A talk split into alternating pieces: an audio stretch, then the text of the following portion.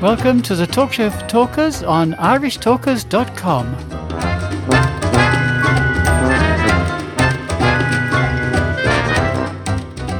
Greetings, Toastmasters, would be Toastmasters, listeners, and friends. You're most welcome to the Talk Show for Talkers here on irishtalkers.com. You can find us on Facebook as the Talk Show for Talkers. You can email us at info at irishtalkers.com. And you can also find on our website, which is irishtalkers.com, you can find a newspaper or a link to our newspaper, which gives you a lot of useful information gathered up from all, all around the internet about public speaking in general, confidence, Toastmasters, etc. So do go and have a look there. It will not be a wasted journey for you. Today, I am joined by the irrepressible.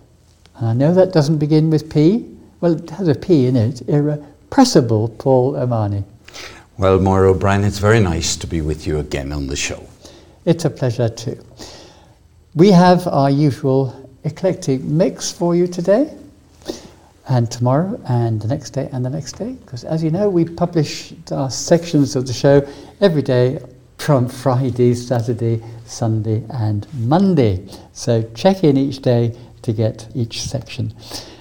Today we will have, as usual, a quote for the week, a word for the week. We'll be bringing you a, an offering from YouTube uh, with hopefully some discussion on the same.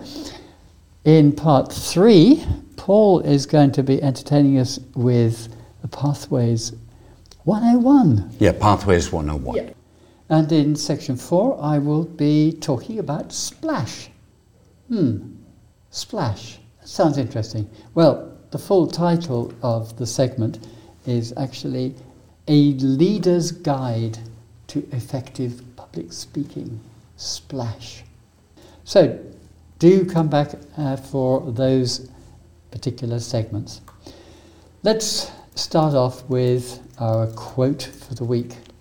And for this, I've chosen a quote from Stephen Fry. Now, you have to pay very close attention to this I shall repeat it, but here goes. It is a cliche that most cliches are true. But then, like most cliches, that cliche is untrue. All right. Again, it's a cliche that most cliches are true. But then, like most cliches, that cliche is untrue. Paul, have you, have you got your brain around that conundrum?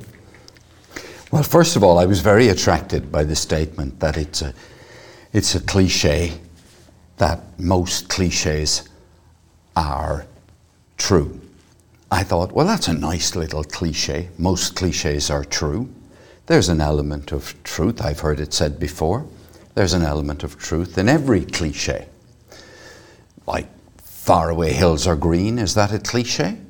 Faraway hills are. No, maybe actually, that isn't a cliche. That's not often right. true, actually. Maybe I don't even know what a cliche is.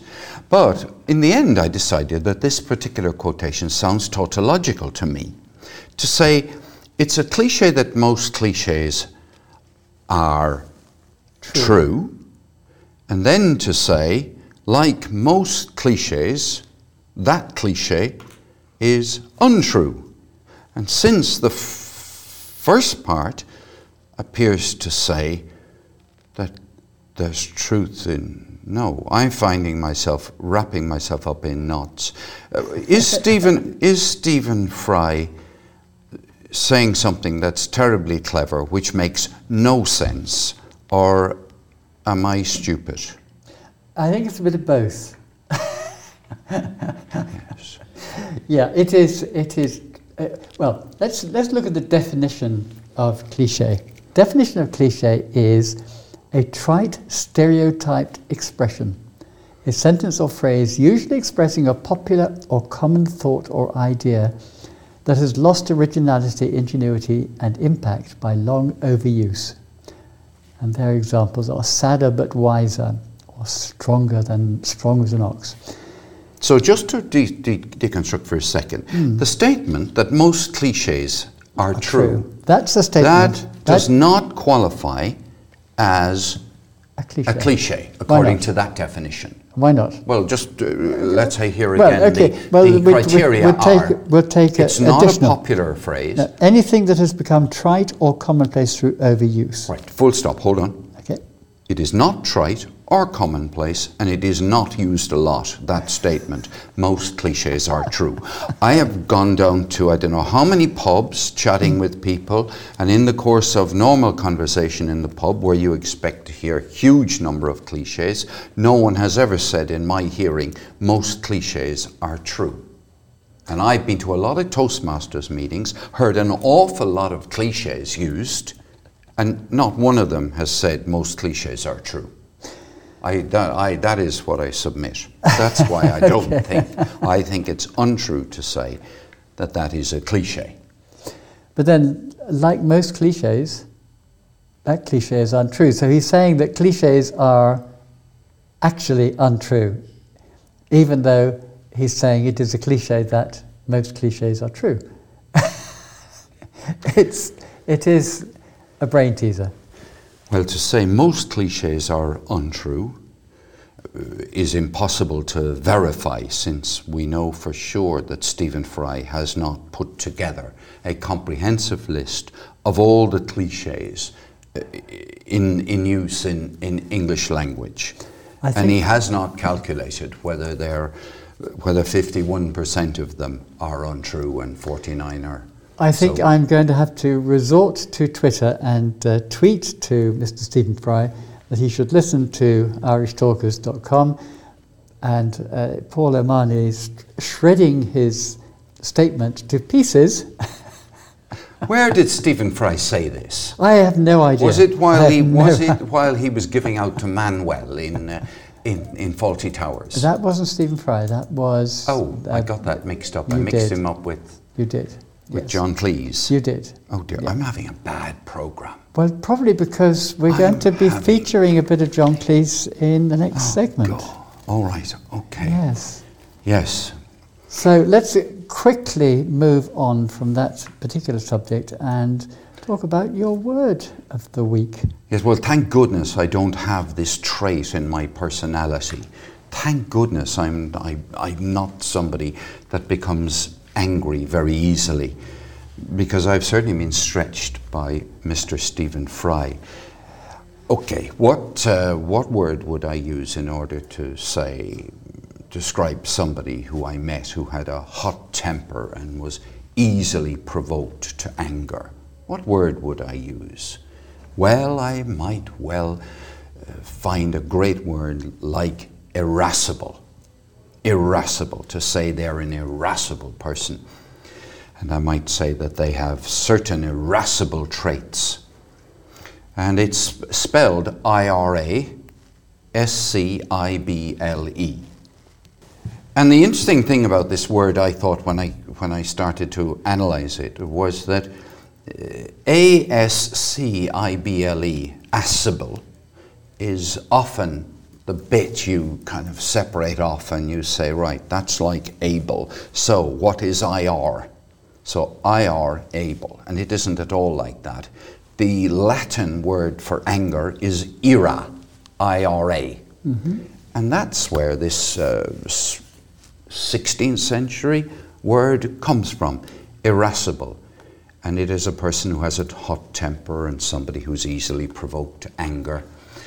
And I have a wonderful uh, quotation from Ezra Pound, the American poet who died in 1972. And Ezra Pound said, I have never known anyone worth a damn who wasn't irascible. I have never known anyone worth a damn who wasn't irascible. Well, that's the limitations of Ezra Pound. Only knew, only knew a few people because I am worth a damn and I'm not irascible. That, of course, is a matter of opinion. Do I have to add, in my opinion, I, uh, do, or is that a superfluity? I think that might be superfluous. and if you were a grammarian, would you pick me up on that superfluity? well, I would probably say that your superfluity was superfluous. Oh. you get a minor uh, round of applause for that in our club. Indeed. Easily provoked to anger. Yes. Well, I ask you, have you Very often seen me easily provoked to anger? No, no, I have to confess that, uh, Quite a difficult thing. yes. Yes, but if, uh, if if we get any more quotations like the one you brought in today, I might well be provoked to irritability. Or irascibility.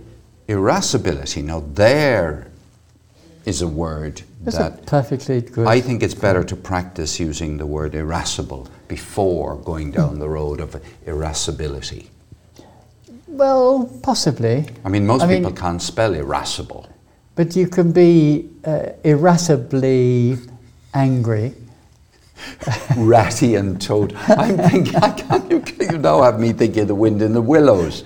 Ratty, Uh, to ratty, be ratty. yes. well, actually, it's a very good thing to be ratty because, it, at least in this context, because an irascible person is somebody who's quite ratty. Hmm. Yeah.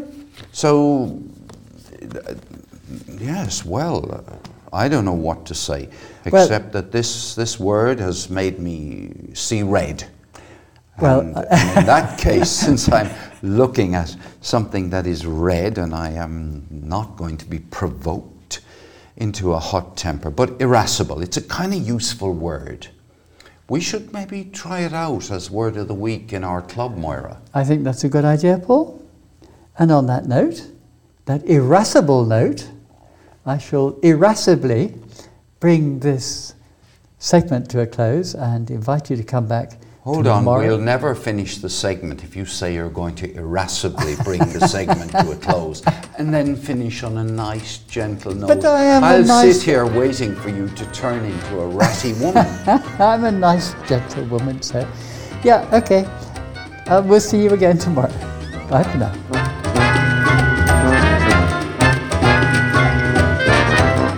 Talk Show for Talkers is published every week in sections at 4 pm every Friday, Saturday, Sunday, and Monday.